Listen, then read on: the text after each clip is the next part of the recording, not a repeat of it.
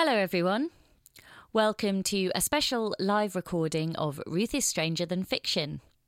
This episode is the recording of an event that was held at the Museum of Cambridge on the 28th of October 2022. The Museum of Cambridge is a brilliant place. It's full of all sorts of exhibits and things, specimens to do with folklore, Cambridge life, the fens, all the good stuff. Do go and check out their website and visit if you're in the area. It's a, a wonderful museum. In this episode, we're talking about folk magic, witchcraft, and some stories from these things from the, the Cambridge area. And we'll also talk about some of the exhibits from the museum as well. If you want to find more of our episodes, you can find us on your usual podcast providers. You can visit us at ruthisstranger.co.uk and you can follow us on Instagram at ruth underscore is underscore stranger. I think that's it from me for now. Uh, enjoy the episode. See you soon.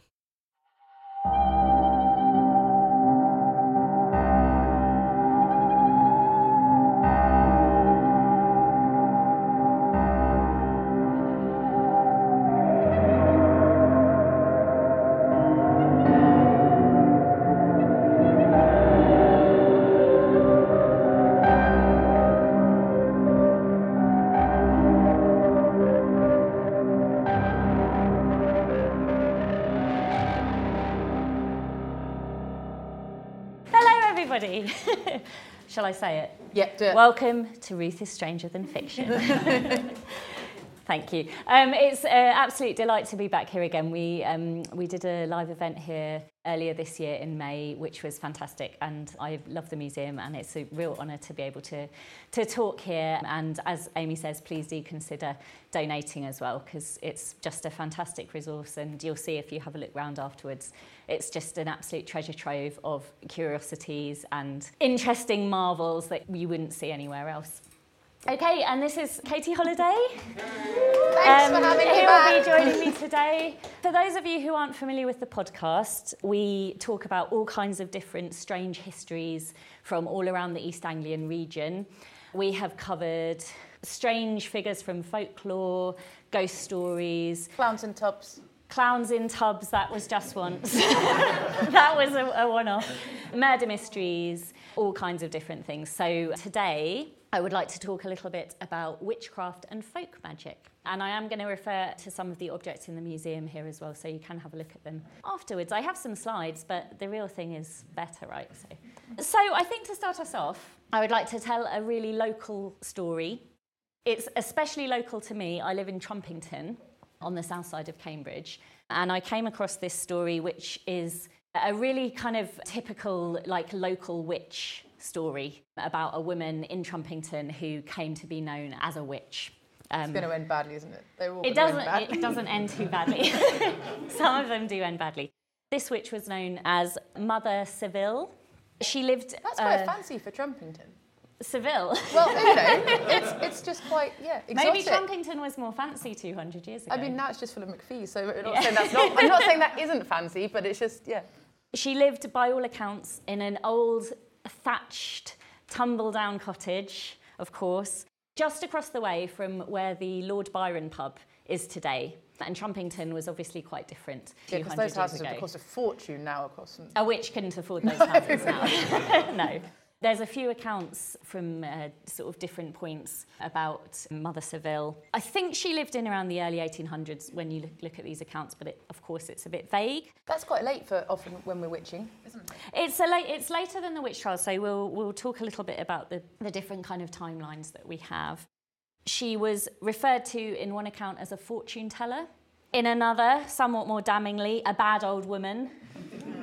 And one account states that for a piece of silver, she guaranteed to give your enemy trouble by causing the chicken to have the roup, his cattle the ganders, his pigs the fever, and his wife the creeping palsy, or any other trouble. I mean, that's got to be good value for a piece of silver, because you know, I'm thinking there's quite a lot. Taking inflation There's quite, you know, there's a lot of people that you could, yeah. Yes, absolutely. And there's also an account that tells of the memorable occasion that Mother Seville was put into the pillories on Cambridge Market Square and pelted with soft fruit as a sort of a punishment for her apparent witchy activities. Like when Daphne and Celeste played at Reading. Yes, they were pelted.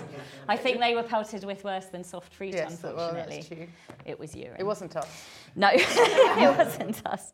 So there does seem to be some actual fact to the story of Mother Seville. It seems likely that she was actually a woman called Susanna Seville who lived in Trumpington.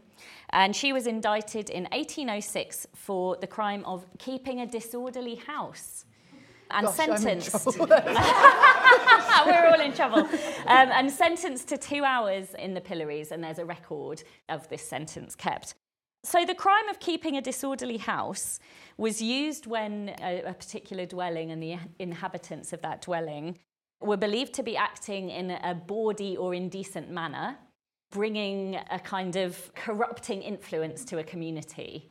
So, make of that what you will as to what Susanna Seville was Well, up to.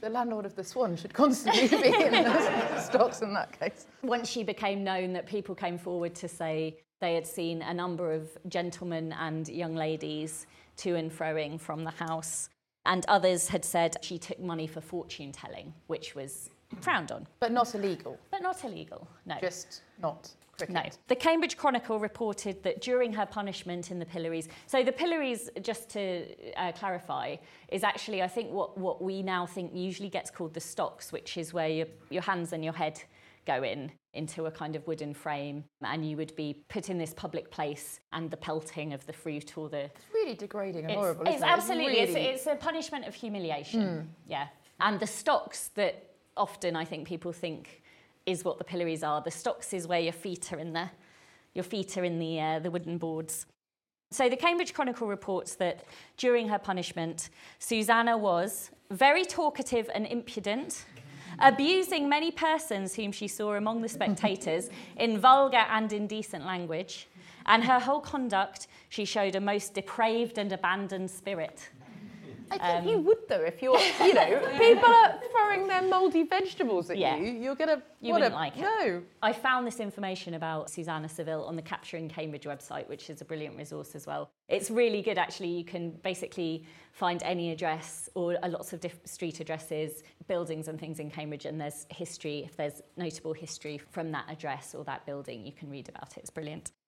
So I've just wanted to start with that because I think it's a really typical story of a woman in a community who acts in a way which isn't necessarily in line with how people expect her to act. And as you said, Katie, it's, it's 1800 is, is later than the kind of the hmm. fever of the witch trials, which were during the 1600s, the Matthew Hopkins witch trials. But we can see that the ideas around witches in the community really hmm. persisted. So although you're not necessarily going to be hung anymore, for supposed witchy activities, there's a narrative there already that people like Susanna Seville could kind of be slotted into, and then accounts of her misdemeanors or whatever it was afterwards take on this idea that she goes from being a, a woman who kept a disorderly house to being a witch. And she goes from Susanna Seville to Mother Seville, which is this kind of slightly more folkloric name. And everyone just gets in and jumps on the bandwagon, don't they? Exactly. It's like you don't like her. She's doing something different. Yeah. We'll all yeah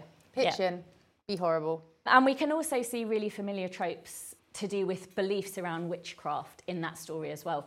So the, the kind of the, the vulgar behaviour is something that we see again and again as used as this is how witches behave. They're really vulgar and they're indecent. Especially they're, when they're women, isn't it? Because they, yeah, absolutely. When it was men being witches, they weren't doing as much. They're not as indecent, I mm. think. They're not seen as being quite so indecent or obscene.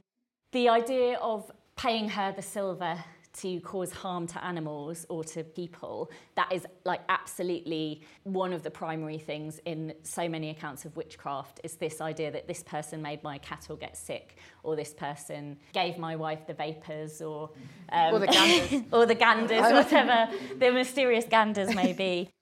So, yeah, I, it's a good starting point, and I think as we go through, we'll see some other examples around the, the, the sort of beliefs of the Susanna Seville story and how that links into other witch beliefs. Now, witchcraft and folk magic, a couple of very slight, quite vague definitions, but I just thought it's worth talking a little bit about what I mean by the difference between those two things, like why have I distinguished witchcraft from folk magic there. As a loose definition, witchcraft is usually believed to be more relating to a sort of set of beliefs or a set of rules or ideas. It's like a, a sort of value system, a belief system. Like a faith? Or Kind not? of Or is that too yeah, far? It may be a little far, but I Okay. think We'll it's it's more of a religious idea than folk magic is. And in the context, of course, of the history of the witch trials in East Anglia and elsewhere, women being accused of various crimes, it's very much this idea that the witch is in league with the devil, they've done a deal with the devil. Things that they're doing are from that sort of devilish, devilish idea. So the devil has kind of granted the powers to the woman, and she's using them to cause mayhem or cause harm within a community Trying to deal with the devil. looking back from our position now, I would say for me, a really crucial distinction between witchcraft and folk magic as well is the label of witch and witchcraft is very much something that was imposed from without, if you like, because we, we know now that a lot of the accusations of this, of course, were spurious and it was a land grab or it was a malicious, you know, some malicious gossip within the community. Someone didn't like the way their neighbour had looked at them and they Yeah. decided. It's all the evil looking and stuff. The evil it? eye, Yeah. exactly. Your washing's far too clean. You can't be right. it's not okay. How have you done this in Yeah. 1650? Look how shiny your front porch is. It's not okay. You know, uh, people weren't self identifying as witches. It was people were being accused of being witches and committing witchcraft. Folk magic, on the other hand, is a bit more of a, it was a kind of little day to day things that people did that we might call superstition or we might call charms, amulets, things that, that everyday people were doing just because they thought, oh, this is just going to make our lives a little bit better. It's going to bring us a little bit of luck. It's going to protect us against some of these other evil forces that we think are in the world. Like, I don't like stepping on an odd number of paving stones if I can help it. right. So are you constantly Well, like when there's drains and things, you want a two or a four. You definitely don't want a three or a one. You've got to go around those odd numbers. Hang on. I mean, it doesn't like oh, you've walked with me. It's like I can I, do, I aware do you're constantly counting drains. I've been doing that forever. Because Okay. you can't go over an odd number. That's madness. Right. Okay. well, there we are. So I think. But you know, just a little protection in daily so what, do you- life, what will happen? You'll go in the drain. or just awful bad luck, doom. you know, And I think some things like that do persist to. I know a lot of people who won't open an umbrella inside, for example. and putting salt over your shoulder because we you would yeah we would spilt some salt today in preparation for this, and so it had to go over Edward's shoulders. What's, where's the salt gone? I'll tell you in a little bit. So Mostly are- over Edward's shoulders. There are um, there's still kind of little things like that that you know we don't necessarily 100% believe in, but we're like we'll just do them. We'll just just to be just to be safe. And I think a lot of these old kind of folk magic ideas are a little bit like that. But some of them definitely were in response to the idea that witchcraft was a thing. There were witches and they could be plotting against you, they could be planning to curse you, they could be putting the evil eye on your house. So, one of the things that I'll talk about later is the idea of protective magic and the little everyday bits of folk magic that people did to protect themselves against witchcraft. I think that's really interesting because I didn't know that that a witch was always like a slanderous name. Because nowadays Well- people associate being a witch, don't they? Um, so, but I didn't know that it was always going to be. Well, I don't think I'm look. I'm not saying definitively. No, but, but just that. but in general, I think Yeah, that, that idea um, that you're not proclaiming yourself or no. whichever, someone else is no, accusing because the you. consequences would be quite quite dire in a lot of circumstances. Today, really, what I want to think about is the beliefs that people had about witchcraft and what the effects of those beliefs were, as opposed to saying, you know, this trial happened and this trial happened. It's like, what did people believe, and what were the consequences of those beliefs in Cambridgeshire and East Anglia? Pesky witches, I've written. Well, Pes- yeah. pesky witches. What did people think that witches were doing? So there was obviously through the 1600s, Matthew Hopkins and John Stearne were rampaging around East Anglia. Oh, is that the mulled wine? It's a cauldron going. It's, it's um, a, A bubbling cauldron. Uh, can I just say, I did not know how young they were till I listened to your episode on that. Yeah, It's so- crazy. yeah, Matthew Hopkins died when he was 27. So, if you know anything about Matthew Hopkins, he caused an in, insane amount of damage and harm to people in a really short space of time. It was really just a few years. Dead, Really nasty. Dead by tuberculosis by the time he was 27. So, I mean, that is- yeah, that's riddance. karma. good riddance to him. So during during that time, that was kind of the mid 1600s. These fears around witchcraft were really kind of being whipped up in communities. But as we've seen with the story of Mother Seville, Susanna Seville, it continued. The, the prosecutions were not as heinous, but people still believed in these things for a long time. Um, and there's reports in accounts of local histories of the region, even into the 20th century, some people were still doing some of these bits of folk magic to protect themselves against witchcraft or bad luck. So we can't think of it as just necessarily being this is kind of all done. It's it's in relatively recent history that some of these stories come from. What were the witches doing, Katie? Uh, riding brooms, having cats, um, or just being little old ladies going about their business with a few extra herbs in their garden and everyone's being horrible to them. Sometimes yes. Yeah. Or their washing's too white and everyone's jealous. and their cakes are too good.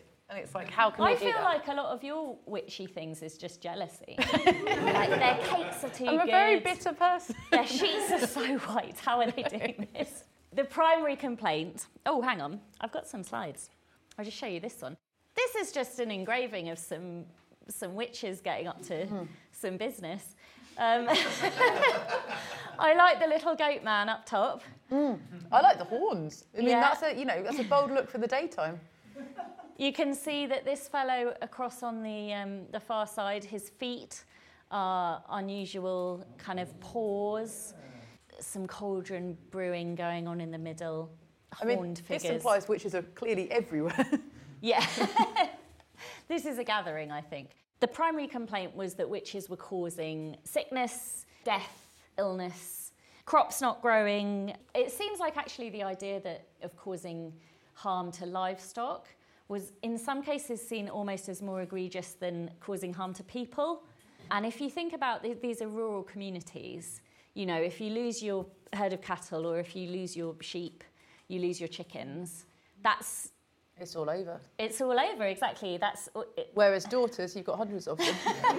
just get another and just one. have another one. So this is the primary complaint, and that really is. It shows you that it's really rooted in these kind of rural agricultural communities. The, the complaints against witches were very much about harm being done to that way of life. We also see a lot of stories from Cambridgeshire about witches causing people to have infestations of lice. Is that just because they're all really itchy and dirty at this point? I mean, and maybe they had the lice just- already. Oh, now I'm itching. Um, but it, yeah, sorry, you'll all just be scratching after the lice talk. But that comes up again and again. That you know, my whole family is now infested with lice. My home But is then, infested like anyone lice. could give you the lice. Like you're just in the pub, you're having a tankard, and then you've got lice. You know, it's not.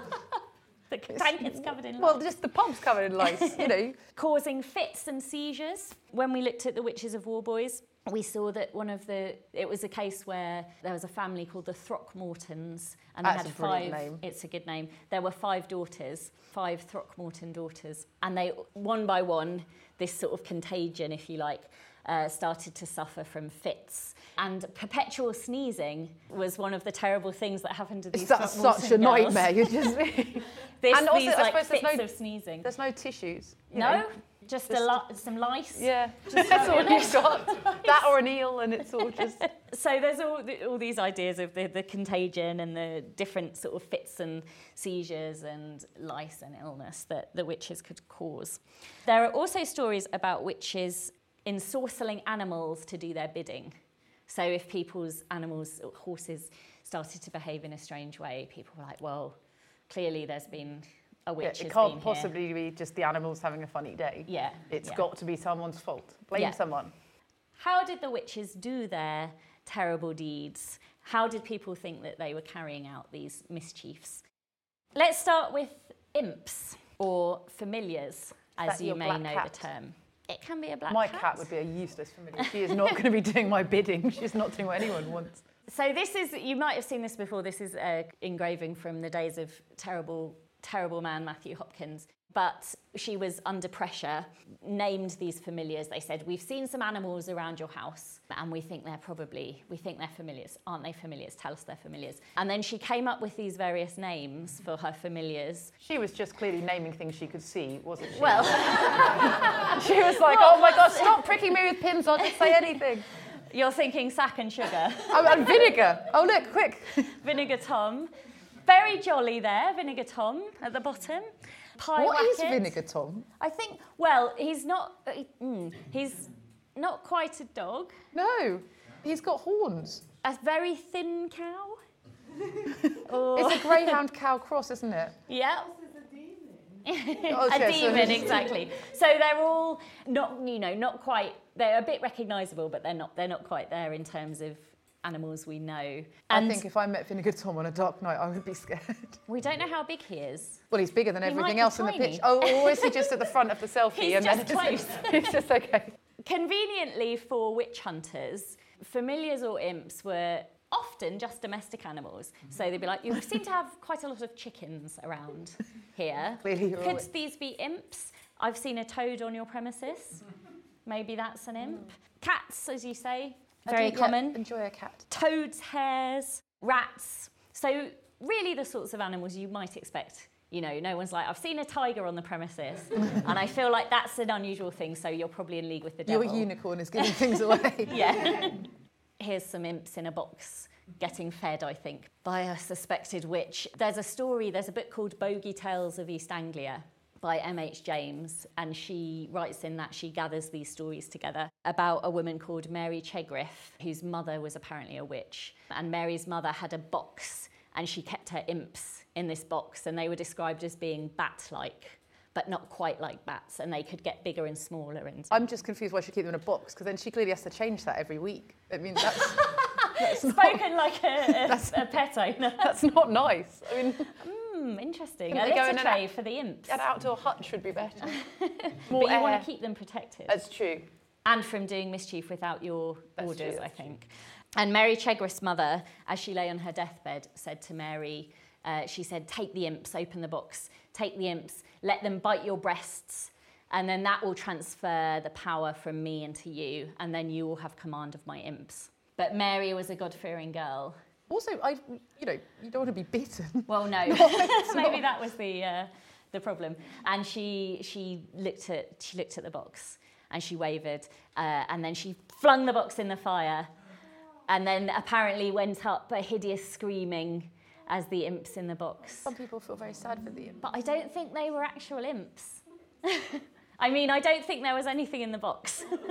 don't worry, don't worry. Well, you- I Um, thought you were going to say it's full of something else by mistake, No, like she just I burnt a box it of hedgehogs or something horrible. no. well, I don't. When you said they were screaming. That's his bonfire screaming, night's coming up. You're Oh, worried about the no. hedgehog. I am. And I'm afraid to say that the apparent presence of imps was really often used against women in the witch trials. And they could say, well, we've seen, as I say, like some cats or some frogs around your premises. A woman in Cambridge was hanged in 1645 um, for keeping a tame frog, which people were convinced or, or at trial. I'm not okay with that because No. you can't keep a tame frog. So you, like, your problem's the tame frog part. yes. Well, no. I mean, obviously, the horrible death is like really horrible. But like, how would you know it's tame? You've got a frog in an aquarium. Someone comes and looks at it. I think it's in a box. But even so, like, that's not tame. You've just captured it. That's true. It's an imprisoned frog. Yeah. So that's saying. not. That's yeah. You've got a frog You're in a. right. It's not. You can't say someone's got a tame frog. The frog Um, wasn't doing her bidding. No, so therefore it's even more horrible that she was. Yeah, the frog's not wearing a, you know, It was a little hat and and doing a little tap dance. It's, is it? No. One type of familiar that's persisted in imagery around witches right up to the present day, and I'm sure with Halloween approaching this weekend, we'll see plenty of black cats around the place. Enid Porter, who was Excellent. curator, excellent, firstly excellent. Um, she was the curator of the Museum of Cambridge for a number of years. She wrote several amazing books, but there's a book called Cambridgeshire, Cambridgeshire Customs and Folklore, which has a big section on magic and witchcraft. And she gathers all these tales together from across the region of people that she's spoken to. And sometimes it's stories from their childhood, or they say, Oh, my grandmother told me this tale. And it's just this huge, amazing repertoire of, of information. She tells in, in Cambridgeshire Customs and Folklore of a woman named Old Judy who lived in the most northerly cottages Oh, again, she's been on old. the fen side of Burwell. That was her problem. She was Can you old. guess they were run down? Yes. run down cottages. Ramshackle She's cottages. old. Oh no. Rather like Mother Seville, she was thought to engage in all sorts of wi- witchy mischief. Locals who still remembered the story recounted the following verse to Porter A wicked old crone who lived all alone in a hut beside the reeds, with a high crowned hat and a black tomcat, whose looks were as black as her deeds.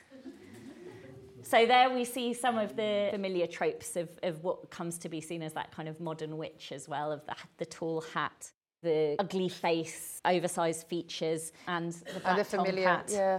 being the familiar. And again, there is um, a little bit of truth seemingly in the story of Old Judy. The census of 1841 records a woman named Judah Finch. She was a farmer who lived in North Street in Burwell. Thankfully, there's no evidence that she was ever, you know, pilloried or, Okay. or No tried more for anything. anything. She was just known around the community as being a bit witchy, maybe up to no good. And she's still remembered to this day in the geography of the region, of the area. There's a large watery pit near Burwell, which is called Judy's Hole. I mean, I found the frog difficult. I'm not okay with this either. There's also, um, I haven't had it, but I've only found out about it this week, but I will investigate. There's a beer that Burwell Brewery make, which is also called Judy's Hole. so have to try that. okay, so imps, a sure sign, a sure sign of witchery. How else did they do their evil bidding? Spells, herbs. The evil eye. Oh. The evil eye. Is this like the children in my class who say she's looking at me Katie's funny? the teacher. Yes. Just to clarify. Yeah. No. but they always are saying they're looking at me funny. Well, Yeah. if you weren't looking at them in the first place, you wouldn't know. That's so true. stop looking at each other. Avert your eyes, children. well, look at your own work, and it wouldn't be a Oh, problem. well, yeah, that's true. So this is also, you find the idea of the evil eye is also referred to as overlooking. So people would say, oh, she was overlooking me, or she overlooked my cattle, she overlooked my house. Is that why town planners now don't let you look over someone else's garden?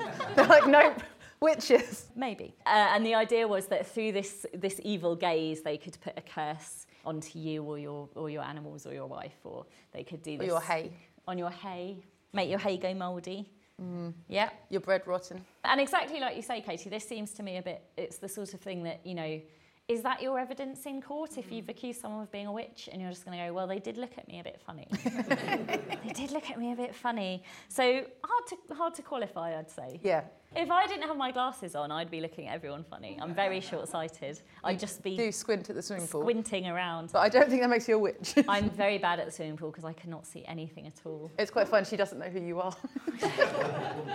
So, as we'll see in a bit, a lot of the ideas around protective magic against witchcraft are based around the idea of how can we repel the evil eye? How can we prevent the evil eye from falling upon us? Another way was image magic. And image magic, I will click us on. So, who's this little fellow? He's upstairs in the museum here. He is called, he's a, cor- uh, now Amy, help me.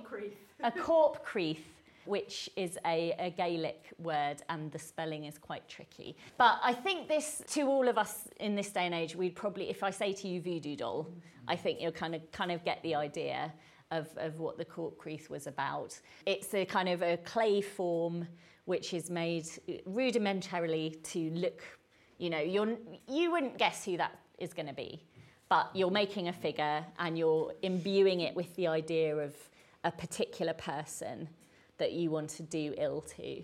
And you can see all these pins. So this has been quite a, an abused clay body, I'd say. the amount of Someone is really unhappy. exactly. So image magic actually wasn't necessarily just practiced by witches, as it were. It was actually it was it seems to be the sort of thing anyone could do. You know, if you want to make yourself a little a little clay figure and stick some pins in it, it's not a kind of there's there's no expertise behind it i don't think necessarily i can't find many accounts of these clay bodies in east anglia actually a lot of the the things that i found about them seems to be from scotland. So i think they were much more um, a scottish tradition. And i found a description from the folklore journal. This is from 1895 from an article about folklore objects collected in Argyllshire. I think we can assume the use would be similar across the, across the country. So, when a person had conceived an ill will to another, the corp creeth was used as a means of affecting destruction to the person disliked without injury to the user. That's very strong, isn't it? Affecting destruction, yeah. very strong. It was made of clay, like in form to the human body. Pins were put into it, and with every pin, an incantation was said. When it was desired that the person to be injured should die a lingering death, care was taken that the pins should not touch where the heart was supposed to be. But when a speedy death was desired, the pins were stuck over the region of the heart. So this person is really cross and they've gone for the speed. And... Absolutely, yeah, yeah. They've gone all around. Yeah. Maybe at the end, yeah. gone for the heart. Yeah. You can see it's it might be it's the angle. It looks like it's slightly more to the, yes. the left-hand side, the heart side of the body. Mm. But you've gone for some vital organs first, I think. I mean, this is definitely someone who's cross as well, isn't it? That's a lot of pins. Yeah. And also in this article from Folklore, the author adds that another way of punishing the person or getting your vengeance, destroying the clay body, was to submerge it in running water and then the clay would be slowly washed away. And as the clay was washed away, the, the person, the intended victim, would waste away as That's well. so dark. Very I mean, dark. I, I think I find that more disturbing than the stabbing with pins. Just the mm. idea of wasting away to nothing. And the pins have like an anger to them. Yes. And the you're going to have to commit to the. It's more vindictive. Yeah, you're doing it, yeah. Wasting away in the uh, in the water.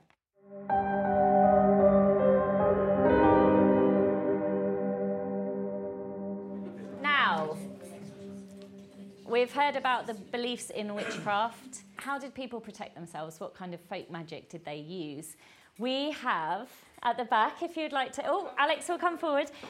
This is a very beautiful, a witch ball. It is really beautiful. Which is absolutely incredible. A glass a glass bauble. I mean, they're like a, a giant Christmas bauble, aren't they? It's like the first Christmas bauble. Do you know when it's when it dates from this one? We think you see different examples mid to late 17th century. Sometimes that you find them in the early um, uh, early 18th century as well. We think this one and the one that we have upstairs are 17th century. So that one is a slightly smaller one, which we have upstairs. This one is much bigger, mm-hmm. kind of kind of double the size of Christmas bauble size if you would have it. Um, but they're just really spectacular and so shiny and so well done for their for their age and for, for their make. So hung in windows, mm-hmm. you would almost have like a Christmas bauble, like you'd put on display. And um, I'm sure you'll say I don't want to steal any thunder. the, the reflection of a witch in her witch's ball would then keep her away from a home and keep a family safe from them. So we have two beautiful examples in the museum. This one and the one upstairs mm-hmm. too. There's this yeah, slightly smaller, lighter blue one upstairs as well, isn't there? And then the gold one at the top's in the V&A. Um, so you do see them in, in different colours as well. As Alex says, they were you would hang them in, in windows or doorways or places where you would use them to like dazzle and repel mm-hmm. a witch that might want to cast her evil eye upon your house. And these would be a shiny distraction. I've always wanted one. When I was a child, they uh, they're in the Children of Green Knowe books.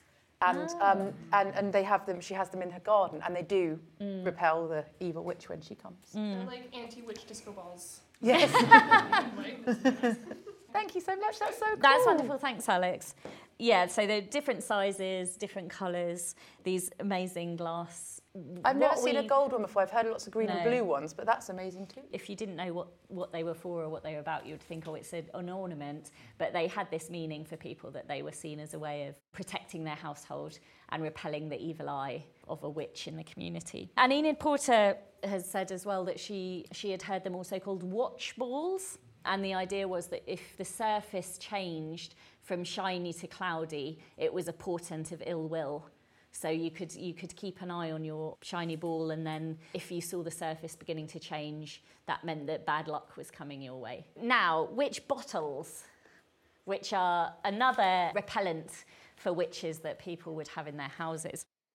So this is, is like an early example. Early examples of witch bottles were usually these ceramic, what were called Bellarmine jars, and they would typically have this kind of scary bearded face on them. I just read a fictional book where a girl catches an evil spirit in one of these. In a Bellarmine jar. Yes, and how she does it is she puts a bit of bacon in the bottom and then oh, goes around with the jar.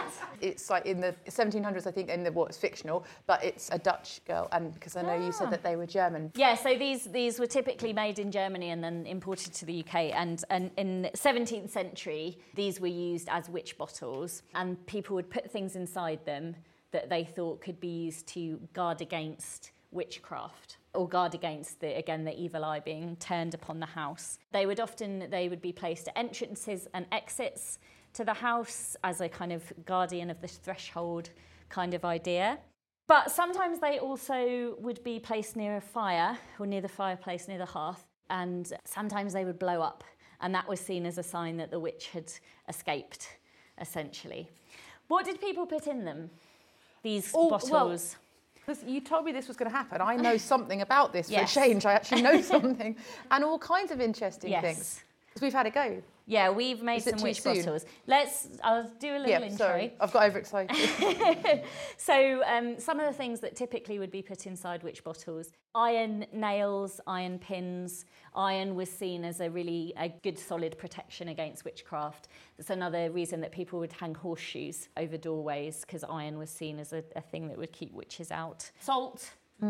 A protection against evil. If you've seen any occult films like The Devil Rides Out, you may have seen a salt circle that they protect themselves within a salt circle because it was thought that evil spirits couldn't cross the salt. Because they're scared of flavour. They hate that flavour. They're scared of diabetes. yes, they are. Some more bodily things would go into the witch bottles. Urine, hair would be placed in the bottles sometimes, fingernails, clippings. I mean, that's really grim. I have a little explanation about why people would put these kind of bodily pieces into them. This is taken from a book by Peter Tolhurst called This Hollow Land, and it's specifically about Norfolk and Norfolk folklore, but you know, it kind of applies to the region.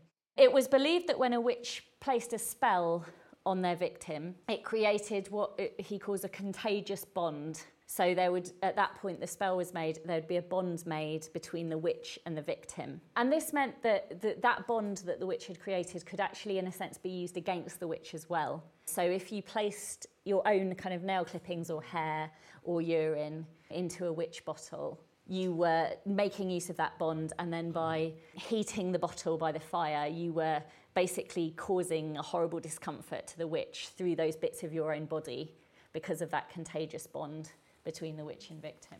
does make some sense. There's a logic to it, Yeah, yeah, no, you There's can definitely there. see it. Yeah. Okay, it's got to be more effective, I suppose, than throwing your mouldy cabbages At, the, witch, yes. and there are texts. There's a text, for example, from 1671 by Joseph Blagrave called The Astrological Practice of Physic. And he can, includes like witch bottle recipes. So he's like, here's the best way to put your witch bottle together to have the maximum impact and Like the Delia Smith of his day. This Delia is this Smith what of you his day. exactly. There's also it's quite interesting, but it's it's a bit horrible. I know we've had a lot of horrible things happening to animals already. The idea of the contagious bond between victim and witch. There are a lot of Mm. It's cases where, well, for it? example, a herd of sheep or geese was seen to have been bewitched, and one of those animals would be burned, and that was seen to be a way of harming the witch who had placed the spell. So they did really believe in this in this contagious bond, this connection. So later, as we head into the 18th century, bottles were more typically made of glass, and this is the bottle that's upstairs at the Museum of Cambridge. They didn't explode quite as much as the Bellarmine jugs. there are a lot more examples of the glass witch bottles left, and you'll see them around. There's, a, you know, any sort of local museum will probably have examples of witch bottles from local houses that have been discovered. That's in the Museum of Witchcraft and Magic. This one we can see the contents a little bit. There's hmm. some hair we can see in there. Katie and I made some witch Yeah. bottles of our own. We thought we'd have a go. We did. Do you want to say what's in yours first? Okay. This is a lovely blue bottle. I got this in the lovely big antique shop in Ely by the river. So I went a bit classic with my witch You've bottle. gone gross, haven't you? You can't really see, but so I put in some nails for sure protection. I put in some of Chris's toenail clippings. I mean, it's good you're protecting Chris as well, you know. Uh, exactly. I put in um, some hair from Vinny, who's my cat, because I thought want to make Protect sure the whole household. Want to make sure Vinny's okay. And then I just put in some little bells Ah, because I I thought they're quite shiny, so maybe they'll have a sort of witch ball effect, and also they're just a little hmm. fun. Fun sound. I know, I like it. So that was my very little festive. witch bottle. The stopper doesn't match. I just, I just got that stopper. But uh, the stopper is good, wasn't it? Because these ones didn't crack as much, it, you, the witch, as though you know she's escaped if the stopper comes off. So you need a stopper. Mine hasn't got a stopper. I put some Blu Tack in it for the way, so it didn't spill in my bag. But I don't think A that. modern solution. But the I blue like it. tack's now out, so I don't know if that means my witch has escaped. Um, yes, sorry everyone. So what have you got in yours? So, well, I read that later witch bottles, but the like the later end of it, they found that they had things like rosemary in them. So I put some rosemary in that you can smell it, and um, I confirm it's rosemary. I put uh, some salt in, which is why I was talking about the throwing salt Yeah. earlier, because we had to do that.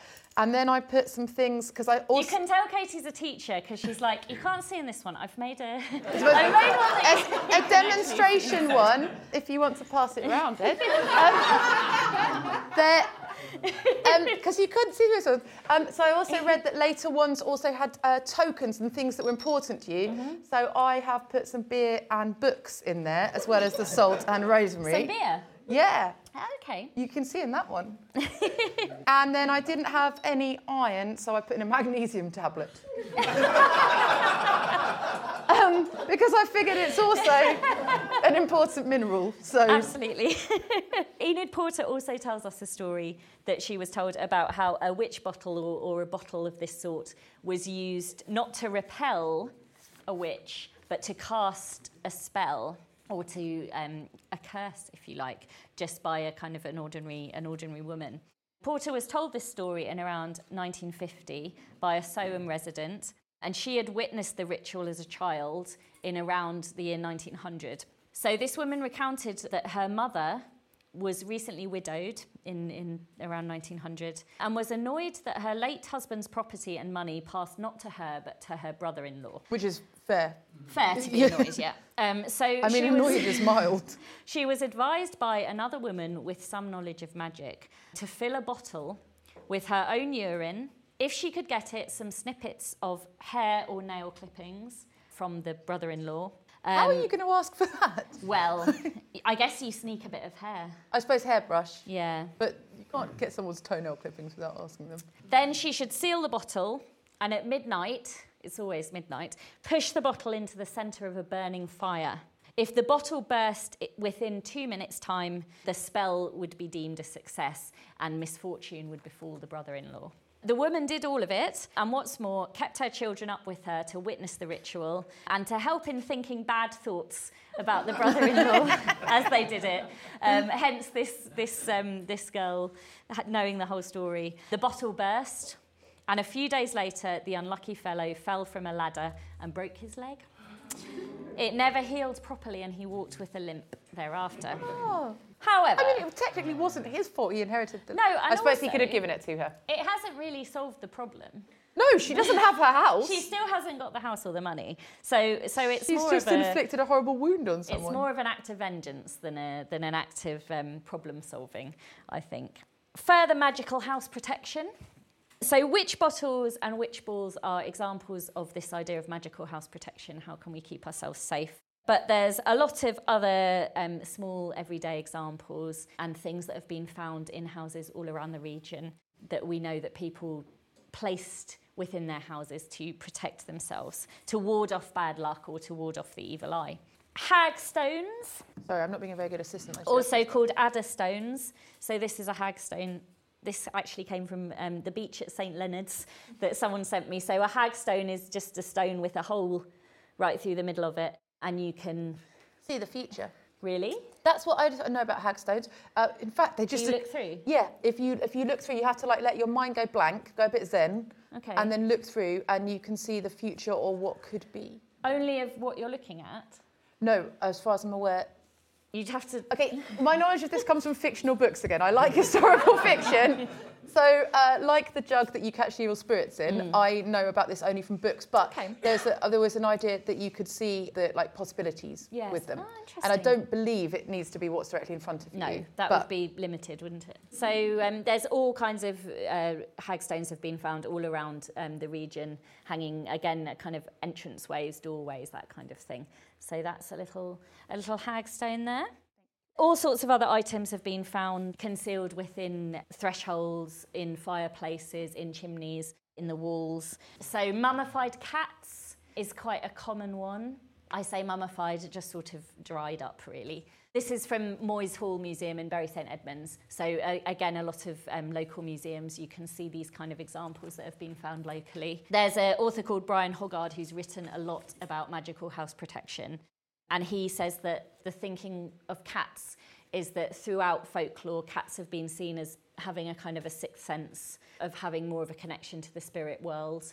And that's why they're seen as being kind of appropriate animals to use to protect against evil and to ward against witchcraft. And they would sometimes be placed into these almost like a hunting pose, like they're about to like pounce. or they're- taxidermy, like yeah, so Oh. so that, that you know, as they protected a house against mice or rats when alive, that they would protect the house against demons or witches in Were these cats killed for this, or were they cats that were dying? I hope they were Yeah, already dead. okay. I hope so. I suspect, bear in mind, we've just burnt a lot of they, I animals that they, might not probably would be. Along similar lines, there have been several discoveries in Cambridgeshire of horse bones concealed within buildings as well. This museum used to be the White Horse Inn many years ago before it was the Museum of Cambridge or the Folk Museum. And there were stables that are now demolished that were on the site. And a horse skull was discovered when the stables were demolished, buried under the floor. And in a similar way, the horse was seen as being a kind of protective animal that was used to protect against, uh, against evil.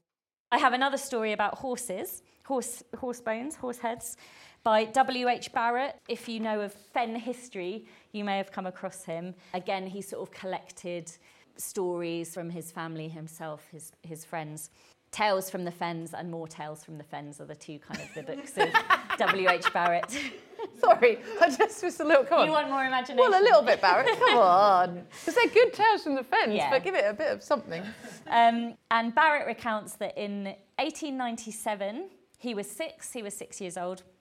His uncle was a builder, and his uncle was given the contract to build a new primitive Methodist chapel in Littleport. Barrett's uncle sent him, six years old, and his older brother to the knacker's yard to procure a horse's head. I'm sorry, that's you can't do that with a child. Well, in those days. they duly took the head back to the building What, site. the children carried a head back. Two of them. Maybe they Have you seen a horse? Maybe they had a little sling that they carried between them. It's going to be really messy. They took the head back to the building site where the chapel was being erected. The foundations were just being dug in, and Barrett's uncle marked the central spot on the site with a wooden stake. They put the head into that central trench. The uncle then uncorked a bottle of beer, poured out the first glass, and poured that over the horse's head. Like doing it for your dead homies. sorry, that Oh, wasn't God. sensible. I'm sorry. It's, it's gone. It's gone quite late. I've lost it. Sorry. I apologise. Um, and then the, the workmen all around drank the rest of the beer. How big was the beer? Well, they probably just had a little. Oh, okay, just a token. Um, and then uh, once they drunk all the beer, they shoveled bricks and mortar onto the trench on top of the horse's head, and work proceeded. So the chapel was built on top of this foundation with the horse's head inside. And the men, the workmen, and the uncle explained to Barrett and his brother that this was an old custom designed to drive evil and witchcraft away from the site. Shoes, as well. If you look back here, all shoes at the bottom. That's again Moyes Hall. So they're ones that have been found locally to Bury St Edmunds. And then this shoe is, is here in the Museum of Cambridge as well. I've got just one final suggestion for protective magic.